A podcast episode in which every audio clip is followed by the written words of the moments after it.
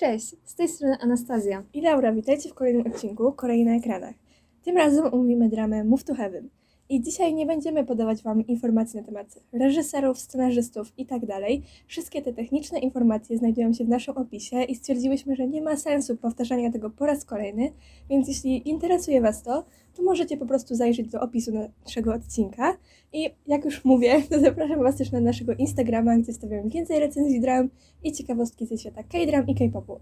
Dobrze, więc teraz chyba już możemy przejść do odcinka. Tak, już koniec tych ogłoszeń parafialnych. Teraz czas na samą fabułę i fabuła Move to Heaven kręci się wokół głównego bohatera, który nazywa się Han Garu i posiada on Aspergera, przez co cała drama kręci się wokół tej przypadłości e, i pokazane są sposób, w jaki on żyje, czy jego codzienne problemy z życia w społeczeństwie, radzenie sobie ze stratą ojca i akceptacja nowej rzeczywistości, ponieważ e, w jego życiu pojawia się jego wujek, którego nigdy wcześniej nie widział i zostaje on jego prawnym opiekunem. I ten wujek nazywa się Chan Sang-yu i on właśnie wyszedł z więzienia. I właśnie razem z Han Garu e, zaczynają pracę w firmie sprzątającej mieszkania po zmarłych osobach. I każdy odcinek przedstawia nam inną historię ludzi, którzy już odeszli z tego świata i ich bliskich. Tak jak już Anastazja wspomniała, w każdym odcinku właściwie jest pokazana trochę inna historia zmarłych ludzi, ale jest pokazane to, jak właściwie toczyło się ich życie niedługo przed odejściem. I przez to mamy tutaj wiele ciekawych wątków dodatkowo. Tak, mniej więcej w większości odcinków Garu podczas sprzątania tych pokoi próbuje się dowiedzieć, kim były te dane osoby zmarłe i jaka była ich historia i próbuje jakby rozwiązać ich taką jakby ostatnią wolę. Tak, i nawiązuje kontakt z ich bliskimi. Tak, i zawsze chce oddać im takie pudełko z najważniejszymi rzeczami, rzeczami dla zmarłej. Tak, takie osobiste rzeczy, takie Tak. pamiątki właściwie. Dobrze, i jak już jesteśmy przy tych wątkach, to jest tutaj też bardzo mocno rozbudowany wątek samotności i jest on po prostu rozsiany po różnych osobach, że tak to powiem. I jest czasami też połączony w sumie z takim wątkiem porzucenia. Tak, właśnie takim odosobnienia od społeczeństwa, takie niezrozumienie. Tak, no ogólnie tutaj jest. Niektóre osoby mają spory problem z akceptacją, a właściwie z, jego, z jej brakiem. Dobrze, to może po prostu powiedzmy o tych wątkach, które najbardziej nam się rzuciły w oczy jeszcze, a które nie są powiązane bezpośrednio z głównymi bohaterami. Jak na przykład przemoc domowa, która była bardzo wyraźnie tutaj pokazana. Tak, mi się najbardziej rzuciło w oczy taki friendzone, który na początku w sumie jest przyjaźnią, ale widać od samego początku. tak, tutaj przyjaźń też jest e, w różny sposób ukazana. Te przyjaźnie mają różne bardzo formy. Taka przyjaźń w formie, że w sumie jedna osoba bardziej zajmuje się drugą, Mhm. ale to jest taka relacja właśnie przyjacielska, albo taka, no nie wiem, jak to określić, ale ogólnie Też są- bardziej taka jakby nie, uzależnienie, ale w takim dobrym znaczeniu, że te osoby zazwyczaj po prostu żyły ze sobą i jakby dla nich była naturalna obecność drugiej osoby. To była prawie jak rodzina, ale no, to nie była rodzina. No tak, o to nam chodziło. I jeszcze w sumie O, może też wspomnimy o tym, że przez całą dramę e, przetacza się wątek płaszczek i ogólnie różnych ryb. się nie tyle, że się przytacza, po prostu jest wiele scen w aquaparku albo w jakimś takim oceanarium bardziej Tak. bym to nazwała, gdzie e, główny bohater bardzo lubi chodzić i tam się dzieje naprawdę sporo scen i one są też takie dość symboliczne. Tak. No i ogólnie, tak jak już wcześniej wspomniałyśmy, to w każdym odcinku jest inna historia pokazana, więc zazwyczaj te historie nie są zbytnio szczęśliwe, No jakby kończą się No one właśnie. śmiercią. więc jest to bardziej taka smutna drama i taka do przemyślenia. Zależy chyba od osoby, ale niektóre odcinki mogą naprawdę dość mocno na kogoś wpłynąć. Tak, Mhm. ja akurat nie płakałam, ale myślę, że jak ktoś jest wrażliwy, Tak. to może być mu naprawdę bardzo smutno. No to więc to chyba wszystkie już wątki, które chciałyśmy poruszyć. I już ostatnia rzecz z segmentu bezspoilerowego, czyli strona techniczna. Tak, mi się podobały bardzo ujęcia w tej dramie, szczególnie w pierwszych odcinkach, jak na przykład jedna z pierwszych scen, w którym właśnie mamy przez akwarium takie płynne przejście do głównego bohatera i to Mhm. bardzo ładnie wyglądało, tam ładnie zagrały światła i ogólnie ta praca kamerą. Tak, ogólnie ładne są te e, wszystkie kadry. I też jest taki jakby ładny filtr nałożony, taki zimny, który pasuje do tego akwarium, tego morskiego klimatu. Tak tworzy się taki specyficzny, bardzo ładny klimat. Tak. Jeszcze w ogóle chyba możemy wspomnieć o intro, którego właściwie nie było.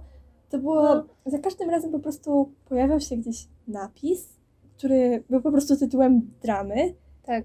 I to było takie bardzo krótkie, ale w sumie to było w porządku, To bo było minimalistyczne bardzo. Po prostu był napis na jakby tle sceny, która się wydarzy zaraz po intrze jakby.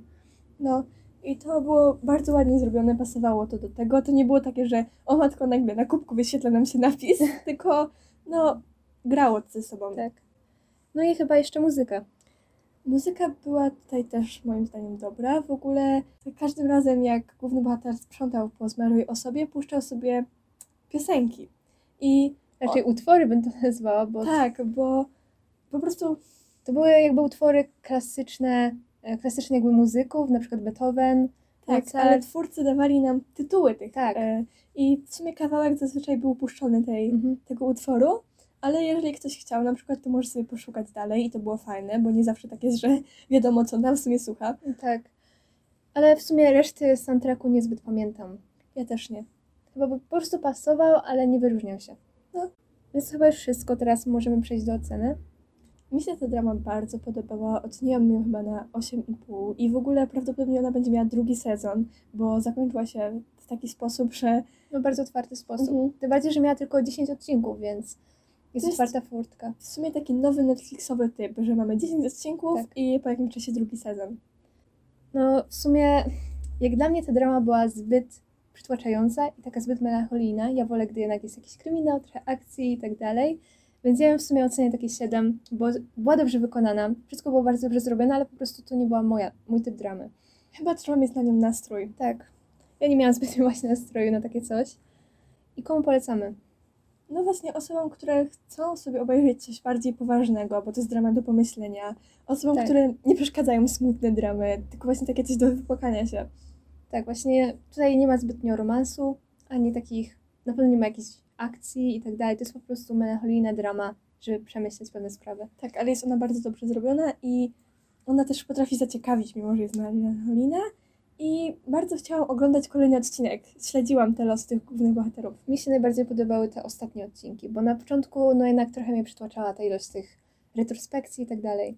Tak, właśnie te odcinki mniej więcej od piątego dalej były moim zdaniem też lepsze, ale to Tak. zależy chyba. Właśnie Od- pierwszy odcinek był bardzo taki, według mnie słaby, więc też nie, żeby się nie zrazić na początku. Tak, to było, no po prostu potrzebowali tutaj wprowadzenia do tej Tak. dramy, więc jest tak trochę inaczej. Dobrze, więc to już wszystko w tym segmencie bezspoilerowym i osoby, które nie oglądały jeszcze tej dramy i nie chcą sobie spoilerować, a chcą posłuchać naszej opinii do końca, mogą wrócić tutaj później. Tak, więc teraz przejdźmy do części spoilerowej. Dobrze, więc chyba będzie nam najwygodniej, jak po prostu będziemy omawiać historie, które zostały przedstawione w samej dramie po kolei, żeby nie zrobić zamieszania Tak, za dużego. chronologicznie. Ta śmierć ojca, ona Chyba każdy się jej spodziewał, bo była chyba w opisie w ogóle. Tak.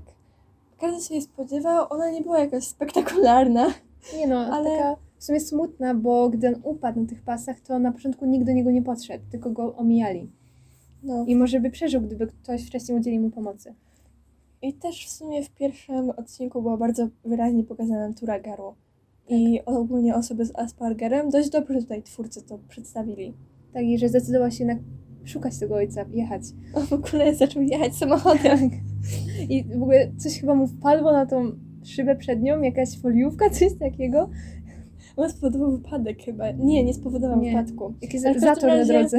Zrobił jakieś zamieszanie na tej drodze i jak policja do niego przyszła, to on siedział tam taki Tak. skulony. I wtedy też poznajemy jego przyjaciółkę, yy, Namu. Tak, ona się pojawia przez cały ten, całą tę dramę, ale ona jest taka energiczna bardzo. Strasznie mnie irytowała. Jak Ona- dla mnie ona była taką 18-letnią adżumą. Tak, ona w przyszłości, gdy już będzie starszą panią, to byłaby taką babcią, która tak podgląda, co tam robią te dzieciaki na tym placu zabaw. Ona po prostu ma taki charakter już Tak. teraz. I też w sumie śmieszyło mnie to, że właśnie Garu i Namu oznaczają drzewo. Tak, to było na koniec dopiero Tak. powiedziane, ale to miało być takie niby przeznaczenie. Tak, ale nie wiem. Ale widać, że ona się w nim podkochuje. Dobrze, więc y, kolejną w sumie osobą, której, po której sprzątał Garu, tym razem już ze swoim wujkiem, a właśnie ten wątek, jak ten wujek weszedł po prostu do jego domu, wszedł po prostu do jego domu z plecakiem i Tak. zaczął robić bałagan. A Garu był w szoku. Jak tak można robić bałagan? I w ogóle on potem musiał spać w namiocie, co mnie bardzo Tak. śmieszyło. I do końca będzie tam spał. Tak, jeszcze Garu w skafandrze tym tego sprzątał. Jakby, żeby nie dotknąć. Tak, i też była jakby pierwsza misja wujka z Garu właśnie na sprzątanie.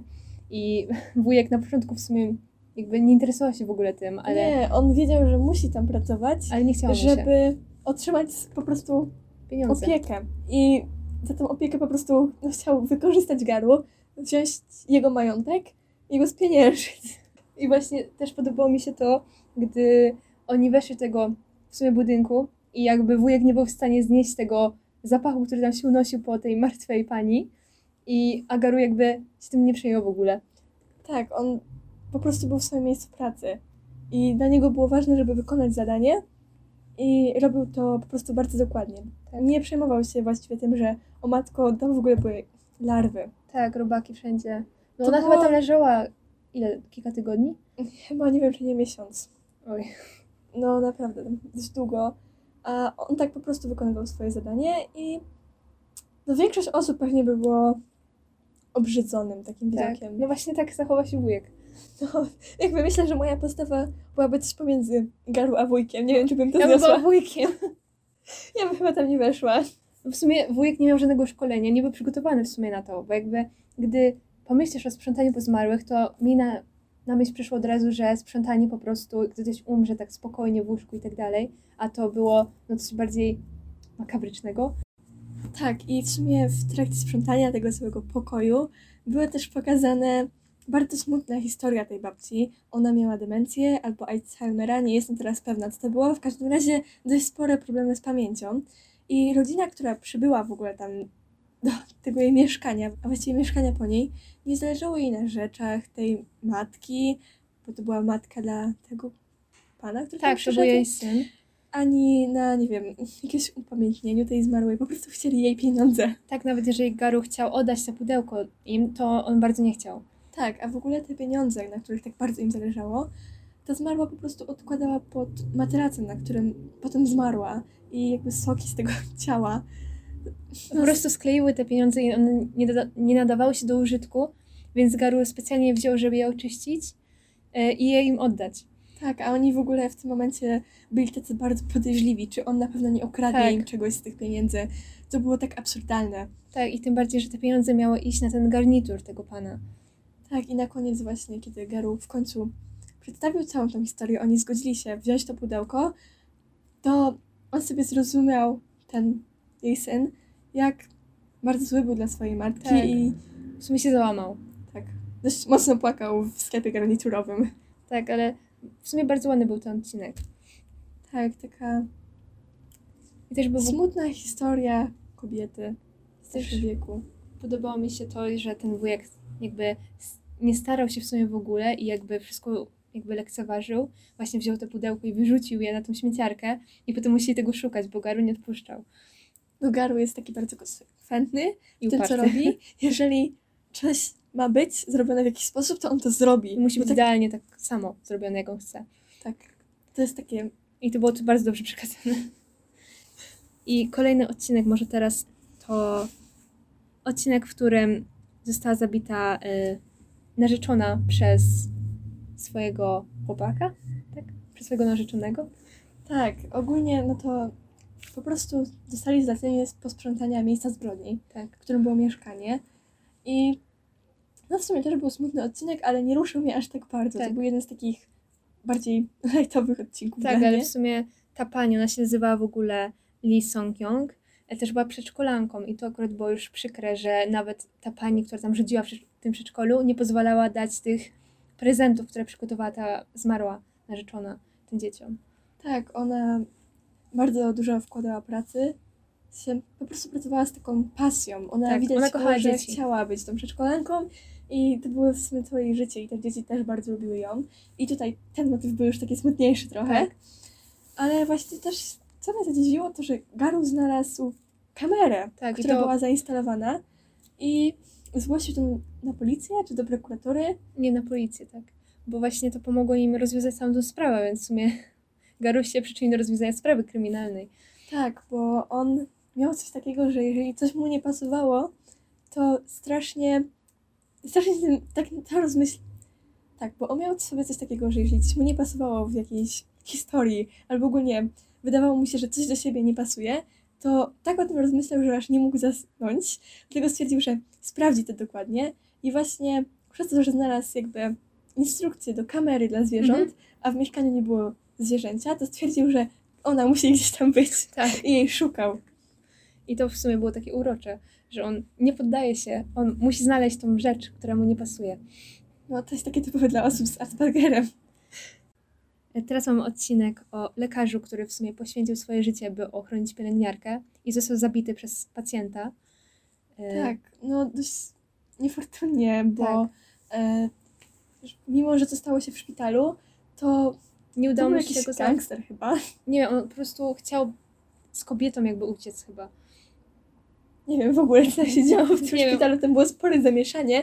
W każdym razie, mimo, że sam był lekarzem i to się stało w szpitalu i mimo, że jego też otaczali lekarze, to nie mogli go uratować, ponieważ została przycięta jego tętnica szyjna. Mhm.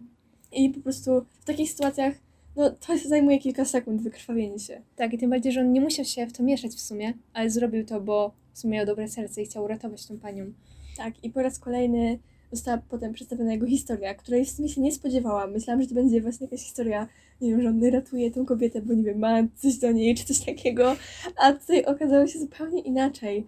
To była smutna historia osoby, która bardzo chce spełnić oczekiwania swoich rodziców, bardzo walczy o akceptację, a tak naprawdę nie może jej zdobyć przez swoją orientację seksualną. Tak, i w sumie swoją miłość, że albo mógł wybrać akceptację rodziców, albo miłość do mężczyzn swojego życia w sumie. Tak, i w sumie ten mężczyzna myślał, że wybrał rodziców, a na sam koniec okazuje się, że jednak wybrał tą miłość. Tak, i to był naprawdę uroczy odcinek. Tak, on chciał w ogóle lecieć do tego swojego partnera, a no nie mógł, bo No tak. No ale jest- już miał bilety. Już. to miał być w blisko. ogóle na następny dzień, po tym Tak. dyżurze, który on miał skończyć. Ale nie skończył go niestety. I w ogóle tutaj dość ciekawe było szukanie jego partnerki Tak. na koncercie Wiolonczelowym. wiolonczelowym i oni, tam były trzy kobiety i podchodzili do każdej z nich, Tak. nawet takiej starszej pani, która, się ona nie była starsza, ale pewnie ró- różnica wieku między nią a tym lekarzem była pewnie około 20 lat i dopiero na koniec podeszli do tego mężczyzny, ale Garu od początku w sumie wiedział, że to jest on. Dla niego to Tak. nie było nic takiego, że o matko, on jest gejem. Dla niego to było po prostu no, osoba bliska Miłość, tej tak. osobie, więc przekazuje jej rzeczy.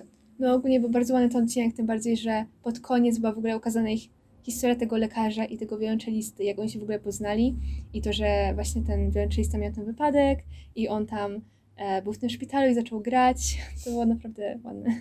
Tak, i w ogóle w bardzo ładny sposób nagrane, jak w sumie cała Tak. ta drama. Dobra, więc następny odcinek był o starszej parze, w którym mężczyzna był po prostu dozorcą, tak mi się Tak. wydaje, takim bardzo wykorzystywanym przez wszystkich tam, Mhm. chociaż e, zbierał kwiatki, I tak dalej. e, przynosił torby, pilnował parkingu i tak dalej, wynosił śmieci. Ogólnie to był taki pan, któremu każdemu pomagał. Dosłownie Tak. każdemu. I nawet nie musiał tego robić. Mógł tam sobie siedzieć tylko w tej swojej budce i generalnie patrzeć w monitoring. Tak, on był po prostu taki chętny do pomocy i chętny do interakcji z innymi ludźmi. A Tak. to w sumie ludzie go jakby upodlili do, tak, tak do końca już. Ale jemu to w sumie nie przeszkadzało.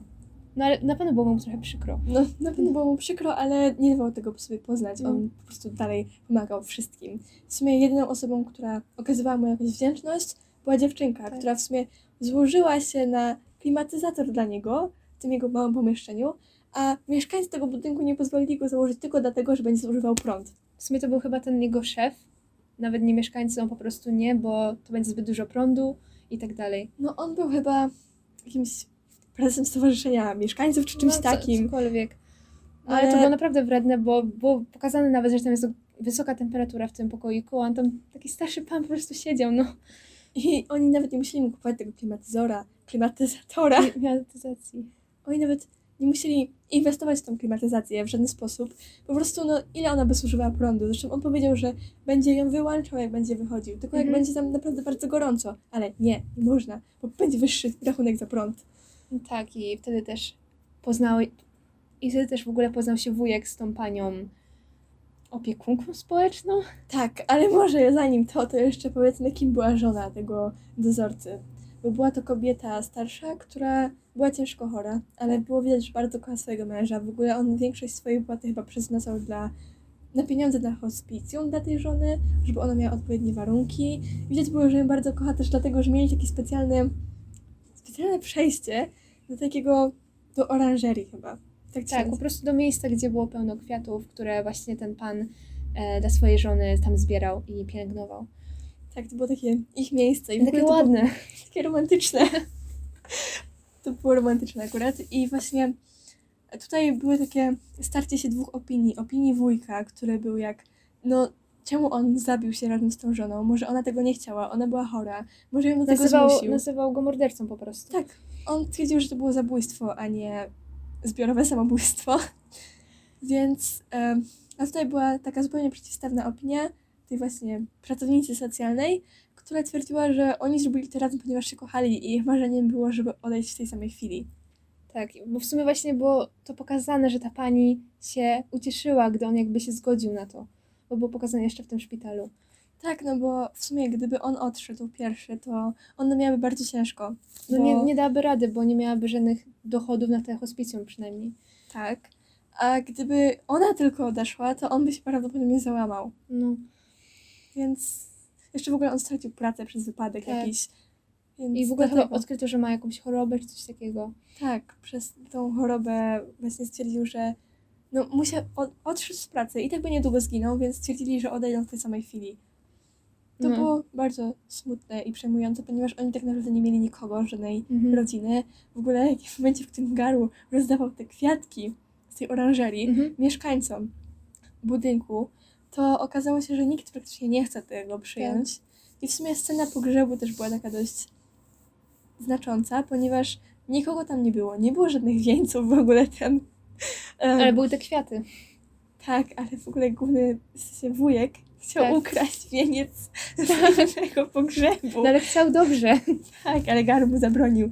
I w sumie, w sumie to było dla mnie zabawne. Tak. Poszedł i uk- ukradł wieniec, bo nikt się nie skapnie, że jest jeden Nie mniej. miał dobro, dobre serce. On chciał dobrze.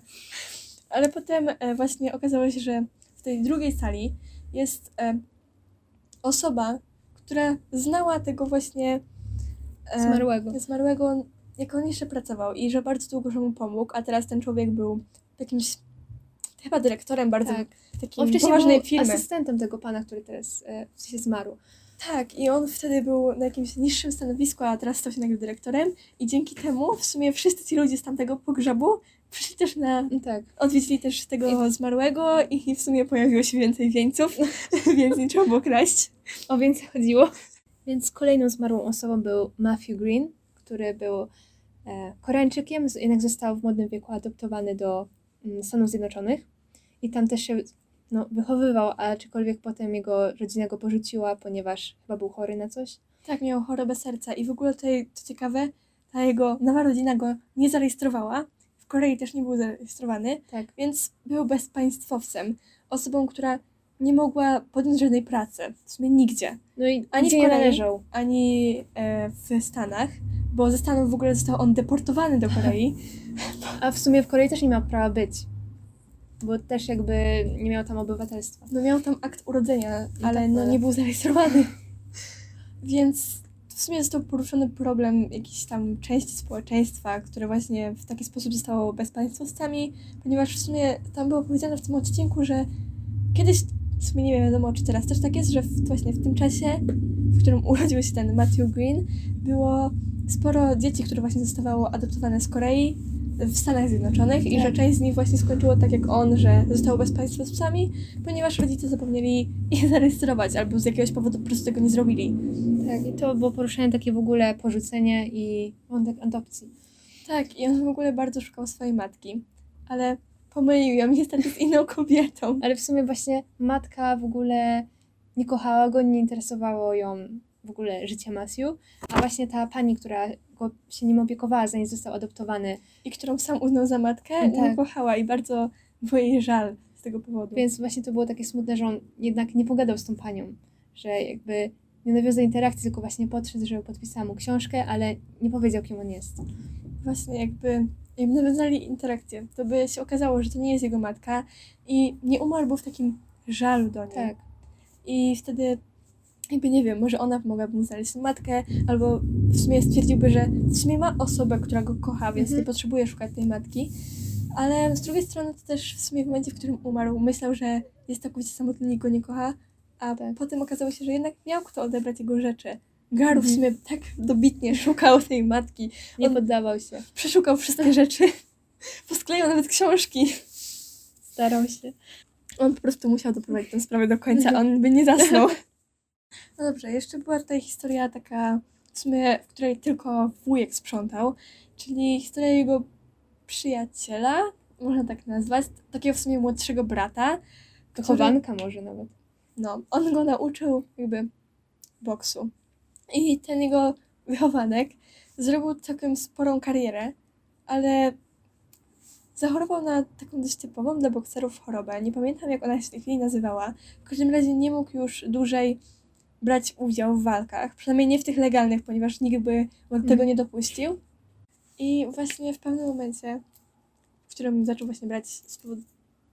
I w pewnym momencie zaczął mu brakować pieniędzy, więc zaczął brać udział w nielegalnych walkach, ponieważ bardzo dobrze się na tym znał. I był mistrzem w sumie w tym. I w pewnym momencie stało się tak, że został on jakby zmuszony do walki z W naszym sumie, nie, wujkiem. w sumie nie wiem, czy został zmuszony, po prostu On nie wiedział o tym. I nie miał jakby No tak, możliwości wiedział, wycofania się. I w tym momencie jakby ten jego uraz się odnowił do tego stopnia, że zapadł na wieloletnią śpiączkę, aż w końcu zmarł w pewnym momencie i wujek myślał, że to jest tylko jego wina, ale okazało się, że jednak no wcześniej już miał Mhm. jakąś chorobę, o której on nie wiedział, dlatego nie do końca była to jego wina. No ale wciąż w sumie to zaznał on takiego zadał, spokoju. ale jakby to w sumie on zadał ten ostateczny cios. Tak, Pewnie ale, żył, gdyby nie to. No to w sumie jest jego wina. ale tak nie do końca. No to jest jego wina. Nie do końca. No w sumie chciał się podłożyć. Chciał, żeby to właśnie Suczol go pobił, ale no nie dało się. Sprowokował go. Tak. No i właśnie on sam posprzątał później jego mieszkanie i dzięki temu jakby uspokoił się trochę, bo miał bardzo, no przez te wszystkie lata, w którym on lecia, leżał w śpiączce, miał wyrzuty sumienia takie dość mocne i to nie tak, że jakby zmarł, no to koniec z wyrzutami sumienia, tylko po prostu zaznał takiego spokoju. W sumie ten zmarły też, no bo on leżał w śpiączce w szpitalu przez wiele lat i tak naprawdę w sumie to już jakby jego mózg był martwy, tylko jego ciało wciąż pracowało. No bo może przejdźmy już teraz do ostatniego mieszkania, które zostało posprzątane po zmarłym, czyli pokój taty Garu. Garu posprzątał pokój swojego ojca, co w sumie było dla niego bardzo trudne. Przez wiele, wiele tygodni nie chciał tego robić i w sumie trzymał jego urnę w jego pokoju, Tak, jego prochy. ale pozwolił w sumie tylko dlatego, że No po prostu ten pan do niego przyszedł i nakazał już jakby pochować tego ojca, że to już zbyt długo, e, jakby zbyt długo Garu go trzyma tam. tak, i on stwierdził, że pochowa go w taki sposób, żeby on mógł dołączyć do jego matki, tak jakby, Tak. czyli po prostu rozsypał prochę w tym samym miejscu. A to nie było przy tym drzewie? Tak, no przy drzewie, ale no w tym No. samym miejscu. No. I w sumie tutaj też wyszła dość spora, sporo jakby dzieciństwa Garu, tego jak on się zachował w dzieciństwie, tego, że był adoptowany w sumie i tego, że został uratowany przez swojego ojca. Był takim niesamowitym dzieckiem, bo miał umrzeć, a nie umarł. I ogólnie no, to jego dzieciństwo było dość ciężkie, bardziej dla jego rodziców niż dla niego w sumie. No on tego nie pamięta, ale sam w ogóle pokazanie tej historii było dość makabryczne, że właśnie został znaleziony i uznany wcześniej za kota, że po prostu kot miałcza, a to było dziecko, które tam zamarzało. Tak. No i to był już właśnie ostatni odcinek. Później była jeszcze taka bardzo otwarta scena e, kończąca cały serial. Ale no to właśnie trzeba czekać. Tak, bo w sumie zakończenie nie mówiło nam kompletnie nic, oprócz tego, że pojawi się nowa dziewczyna, do której Garu coś czuje, być może. Jego wzrok pokazywał, że coś, coś poczuł, Tak, ale no nie wiemy tego na pewno, co Tak. to było. więc Może był trzeba, prostu zaskoczony. więc trzeba czekać na drugi sezon. I myślę, że tym skończymy już ten odcinek. Tak, chyba trochę zaczęłyśmy przynudzać pod koniec. tak.